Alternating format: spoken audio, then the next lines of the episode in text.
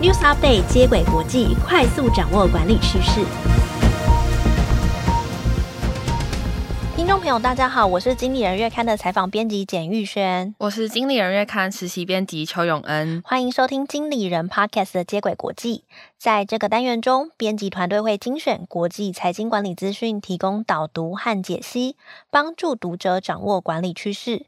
今天要分享的主题有：二零二二年富比士富豪榜前十名，你认识几位？谁才是老板眼中的最佳员工？掌握四个全球 CEO 认定的标准。在开始聊今天的主题之前呢，我想要先问玉璇，就是干嘛？好恐怖哦！你有期待今年的年终奖金你会领到多少吗？天哪，永恩，这个问题让我很尴尬诶。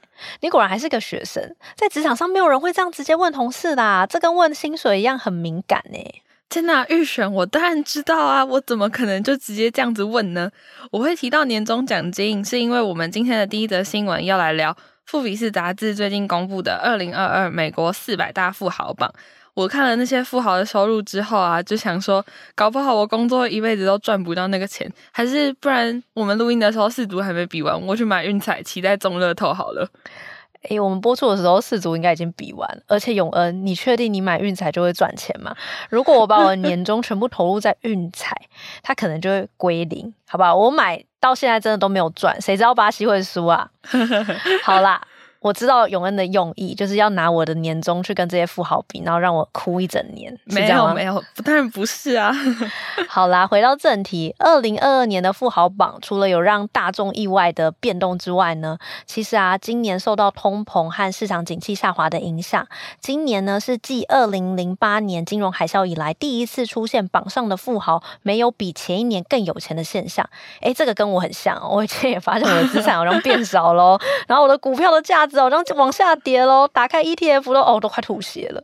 哦，不要看，好啦，我这点我倒是跟这些富豪很像哦。嗯、那富比士呢，就统计今年富豪的总资产净值哦，大约是四兆美元，跟去年相比呢，少了五千亿美元哦。先拿四兆美元大概是多少台币？我我觉得我好像需要算一下，嗯、呃，应该是一百二十三兆台币吗？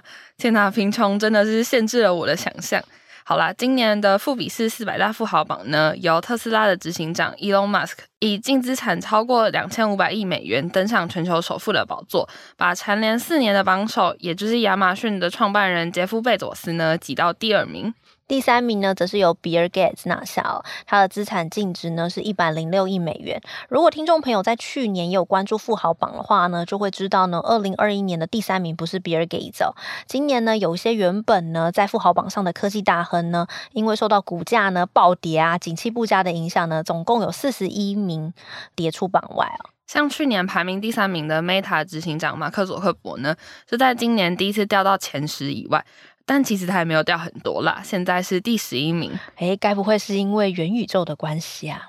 我觉得可能是其中一个原因，而且呢，就是佐克伯他的总资产呢，比起之前少了七百六十八亿美元，加上今年以来 Meta 的股价其实已经下跌超过百分之六十趴了，所以他也是今年榜单上面损失最惨重的一位。嗯，他受到股价下跌影响，我也是啊，没有啦，Meta 今年真的是蛮惨的哦，他裁员超过十趴的人，那真的是因为美国的景气不景气的关系哦。嗯、那第四名呢，则是赖瑞埃里森。现年呢，七十八岁的他是软体公司呢甲骨文 Oracle 的创办人哦。甲骨文呢是伺服器市场里面呢唯一可以跟 IBM 微软竞争的企业哦。那埃里森的生平呢有一个很有趣的故事哦。他在两千年时呢曾经受邀到耶鲁大学演讲，当时呢他就在分享中不断的鼓吹学生们呢，你们要去辍学啦，哦要去看一下教室外的世界啦，不要只待在学校这个象牙塔里面，比起念书吼更应该去外面尝试啊。最后呢下场。就是他被保全请下台，听起来真的很荒谬。但是呢，我觉得他会这样子鼓励，也是跟他自己过去的求学经历有关系。因为阿里森曾经就是三度辍学，那其中一次呢，是他从芝加哥大学离开，因为他想要去钻研自己更有兴趣的电脑程式领域。那他呢，也在某次的分享当中提到，他觉得教育是可以帮助我们面对世界的强大武器，但是不代表说没有这项武器我们就输了。我觉得很多创业家好像也都是这样子，就是他们不一定会有很出色的学经历，可是他们勇于去尝试，而且他们很敢于面对挑战。我觉得这也是为什么艾里森会鼓励学生辍学的原因吧。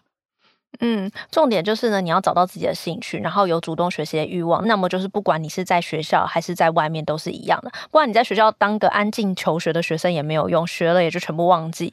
哇，天哪！哎，我刚才这样讲是不是很像在训话？有人是不是很想把我请出去？没有，没有，怎么可能呢？好啦，回到主题，我们再来看一下富豪榜哦。第五名的富豪呢，就是大家不陌生的股神华伦巴菲特哦。那他是波克夏海瑟威公司的 CEO，他的资产净值呢达到九百七十亿美元。嗯，但我在看巴菲特资料的时候啊，我发现其实他的儿子有出了一本书，他的儿子是彼得巴菲特，而且我觉得他儿子写的书内容可能会让大家有点意外。通常我们会觉得说有这种富爸爸，就算不会过到富二代那么好的生活，但应该也不会到太差。可是他的儿子就在书里面写说。股神巴菲特曾经跟他们家三个小孩讲说：“我的钱都是我自己辛苦赚来的，所以我不会白白的，就是无偿的给你们。”他们家三个小孩呢，也和我们小时候一样，有没有突然觉得很亲近？就是他们从小就要靠帮忙做家事，比如说扫地啊，或是擦窗户、洗碗这种，去赚自己的零用钱。而且呢，虽然巴菲特后来赚了很多钱嘛。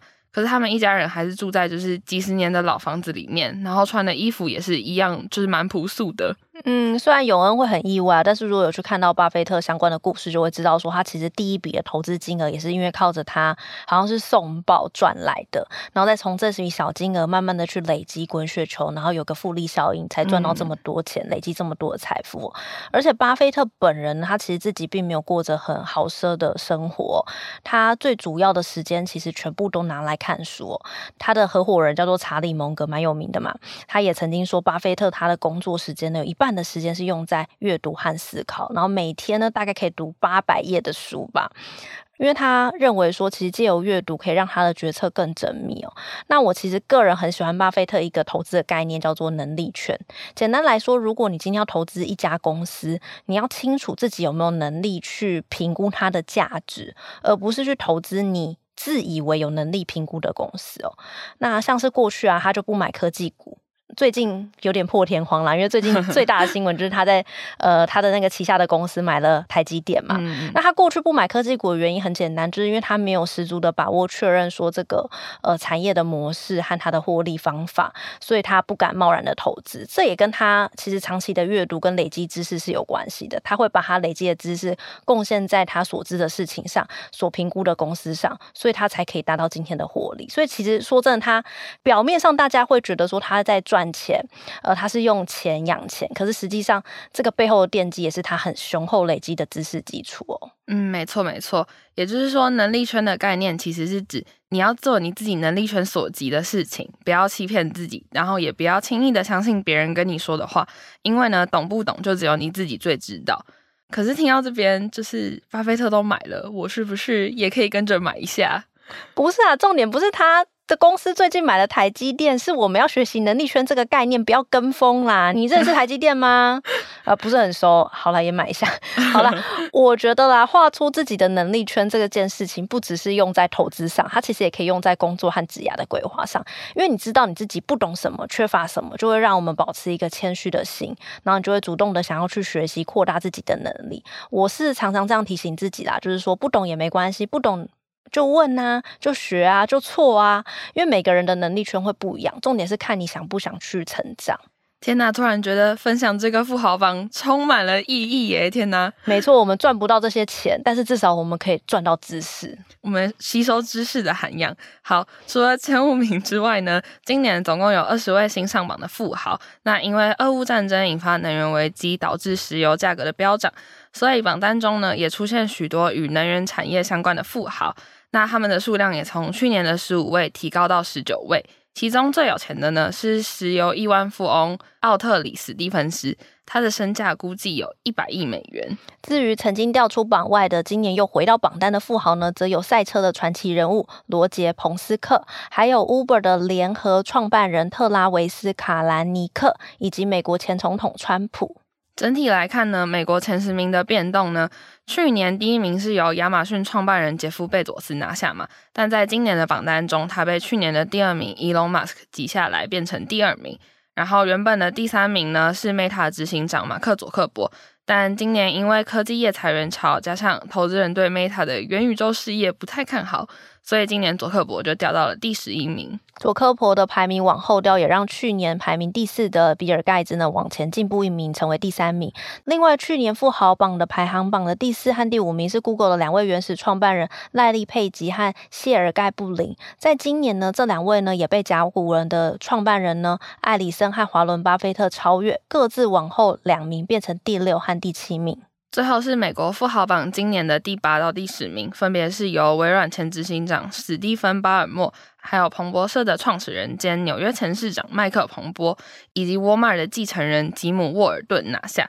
那这三位富豪呢，也从去年的第九到第十一名，各自都往前了一名。看完美国富豪前十名的变动，那大家应该会很期待台湾有什么变动呢？台湾的变动好像前三名是还好啦。嗯，二零二二年的前三名呢，都跟去年一样，第一名由鞋王张聪渊拿下，他是全球第二大鞋业集团鸿福实业的创办人。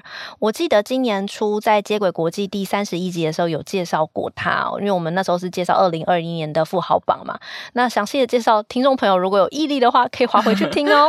好，那第二和第三名的富豪呢，则是。是国泰金控的董事长蔡宏图和弟弟蔡正达，以及富邦金控的蔡明忠和蔡明兴两兄弟。虽然呢排名相同，但是他们的资产净值呢都成长超过十亿美元哦，也是相当可观的金额。那至于今年排名第四名的富豪呢，是旺旺集团的董事长蔡衍明，他在去年只有排第七名。然后第五名则有比较多的变化。今年的第五名是由长春集团的创办人林书鸿先生拿下。他原本在去年排名第十，不过在这段期间里面啊，一样是因为俄乌战争的关系，原物料大涨，所以属于石化业的长春集团就被市场看好。这个趋势其实和今年全球的富豪榜是有一样的变化的。那因为被市场看好，所以也让他的净资产增加了二十一亿美元，也难怪他的排名可以进步这么多。第六名呢，则是鸿海集团的创办人郭台铭，他的排名次呢跟去年一样没有变动。第七名呢，则是鼎新集团的魏家，他们在去年排名第四。那第八名呢，则由日月光集团的董事长张前生和总经理张宏本拿下，两位在去年的排名是第五名，今年则掉到第八名哦。今年的第九名呢，是广达集团的创办人林百里，他也是从第八名下降到第九名。至于润泰集团的总裁呢，伊彦良则挤下去年排名第九的电子元件制造商国巨集团的董事长陈泰明成功进入榜单的第十名。对照去年哦，除了刚刚提到的长春集团的创办人的排名呢往前进之外，广达集团、国巨集团、日月光集团的创办人的排名其实都往后掉。嗯，可见整体的半导体业啊和电子产业都受到疫情的冲击和供应链的影响，富豪的资产跟着缩水。那聊完今年的富豪榜呢，不晓得听众朋友感觉如何呢？虽然我们没有办法像富豪一样有那么多的收入，或者是突然就成为什么很厉害的老板或是创业家，但我们还是可以努力当好员工的角色，在老板的心中留下好印象啦。不过我很好奇，除了努力做好本分之外，CEO 跟老板心中认为的好员工应该要是什么样子？绝对不会是公开问同事年终奖金的人，然后破坏团队感情。天哪，玉璇，你怎么可以这样子？我只是跟你开个小玩笑而已啦。好啦，我知道啦。不过永恩刚刚那个问题，其实可以从 CNBC 的一篇文章来解答，什么叫做好员工哦？这篇文章呢是由美国广播节目 CEO 的创办人兼主持人罗伯瑞斯所写的。瑞斯的节目呢，主要是采访 CEO 的管理心得，其实跟经理人月刊蛮像的哦。嗯、他们采访了近千位、一千位的 CEO 哦，包含宝侨啊、link in 等不同的企业，他就指出说，这些 CEO 们虽然来自不同的领域，但是他们对于最佳员工的认定有着很一致的标准哦。那这些 CEO 又把他们认为的最佳员工呢，称为变革型的员工，而且点出了四个这类员工会有的特质。那第一种呢，是这些员工通常都愿意接下没有人想做的任务。瑞斯在采访美国运输物流公司 Rider System 的执行长罗伯桑彻斯的时候，桑彻斯就说，他认为自己的成功是因为他愿意去尝试不同领域，甚至是超出他能力范围的任务。那他保持这种勇于尝试的精神呢，也让他在职涯上获得了更多的成长机会。第二种呢是愿意向别的产业去学习和借鉴的人哦。比方说呢，美国最大的天然食品超市全食超市的 CEO 约翰麦基就认为，好奇心是很有价值的一个特质哦。因为好奇心呢，可以让他从不同的事件和遇到不同的人身上中学习，即使呢对方所待的领域跟他自己不同也没关系。那打造 MTV International 的 CEO 比尔罗迪呢，则提过他在军事呢接受的培训和服役经验呢，帮助他理解如何在职场上打造一个精实、然后很有团结力的团队哦。他也将这个技巧呢用在新专案的开发上。那第三个呢是倾听跟合作。瑞斯有在文章中写到，几乎每一位他采访过的 CEO 都提到，合作是他们最希望员工可以拥有的特质。但要达成成功的合作呢，就必须要每一位参与专案的人都有积极聆听的这个技巧。那积极聆听的技巧包含了不打断别人说话，还有听对方说话的时候适时的点头，或是保持眼神交流等等这种肢体语言。永恩，你有看到我一直在点头吗？有。怎么了？我就是这样的员工，积极和合作啊，倾听和合作。好啦，那第四个特质呢，就是提出问题和找对解答的能力哦。其实员工遇到问题的第一个直觉就是我去向主管求救，问主管说这个要怎么解决？你可以告诉我吗？但多数 CEO 会建议说，你不要成为那种不自己想、拼命问的员工。对啊，我也是这样子觉得，因为这有点像是部署想要把问题丢回来给主管解决。那员工自己要有所成长，其实你就应该要拥有问题解决的能力。毕竟不可能一直都有人帮你处理你遇到的困难嘛。更何况是那些当上 CEO 的人，一定有很多情况是他们必须要自己站在第一线做出决策的。可是我觉得还是会有，就是真的不知道，或是你想不太到解决方法的问题。那这种时候，我们应该要怎么做？其实 CEO 没有那么严格，一定要你每一个问题都有正确的答案。他只是希望说你在问问题、请教别人之前，自己可不可以先多做一点功课，想一下，有自己的想法，抱持着一个想法去跟别人讨论。其实这样彼此才会更有收获啦。那最后我再总结一下，CEO 们认为最佳员工应该要具备的特质。第一个呢是乐于接受挑战，第二个是保有好奇心，喜欢向其他领域的人学习。第三个呢则是愿意倾听，懂。的团队合作，最后则是提出问题、找对解答的能力。那报道的最后呢，瑞斯就用一句话把这四个特质串起来。他说：“当你愿意接受新任务，愿意向其他产业学习，同时积极的聆听，就能够更快的想到更好的解决方法，也能够成为一位更好的变革型员工。”呃，谢谢永恩今天的分享哦。我想最后这个分享很值得大家把它放在心中，这可能也就是我们的加薪或者是有年终的条件哦。最后再为大家总结一下今天的新闻哦，分别是二零二二年富比士富豪榜以及谁才是老板眼中的最佳员工。喜欢经理人 Podcast 的话，欢迎到 Apple Podcast 给我们五星好评。如果有职场困扰，希望我们解答的话，也可以填写资讯栏中的表单，我们将有机会邀请职场专家为你解答哦。以上内容。由简玉璇、张杰希、邱永恩编译整理，简玉璇、邱永恩制作。谢谢大家的收听，经理人接轨国际，下回再见。